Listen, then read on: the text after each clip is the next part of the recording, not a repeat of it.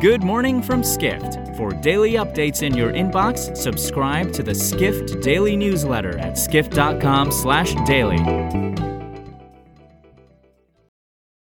It's Wednesday, May 26th in New York City. And now here's what you need to know about the business of travel today. Pent up business travel demand could surpass 2019 levels early next year, airlines reporter Edward Russell writes. Speaking at a transportation conference on Tuesday, American Airlines Chief Revenue Officer Vasu Raja said that the possibility could come true, adding there very much could be pent up business demand because if we are in a world where clients are ready to host client service style businesses, it's a question of making a sale or not. While approximately 30% of business travel has returned at American, much of that figure comes from small and medium sized businesses that need to send staff out in front of customers rather than large corporations. Opinions among executives differ regarding when large scale domestic business travel will return to pre pandemic levels. Some believe corporate executives will be hitting the road in large numbers when they are cleared to do so, while others think it could take up to 10 years for U.S. domestic business travel to reach 2019 levels.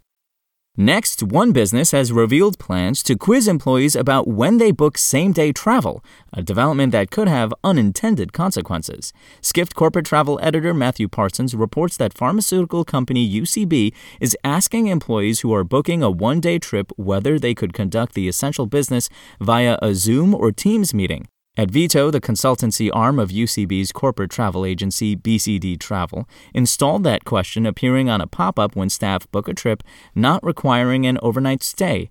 The company is trying to determine if employees are planning essential trips in an attempt to become more sustainable. UCB executive Geert Behertz says it aims to become carbon neutral by 2030. Although one executive foresees an overall decline in one day business trips, there are drawbacks in trying to limit such travel. One consultant stated that if business travelers are unable to book same day travel, they might claim they need a seemingly unnecessary second day. For example, business travelers could schedule an early morning meeting, necessitating an overnight stay or adding needless, I'm in your area meetings.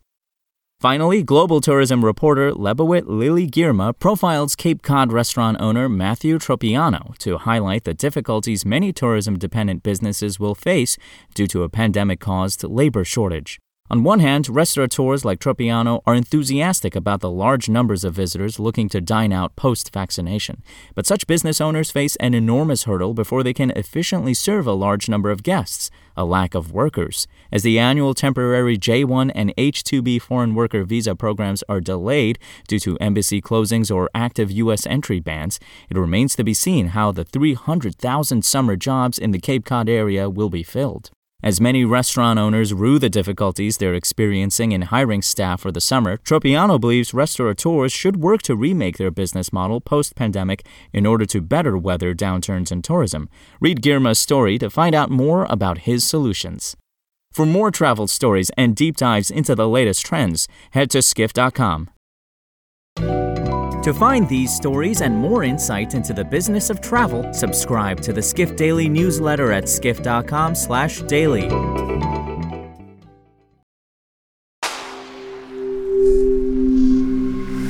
Spoken Layer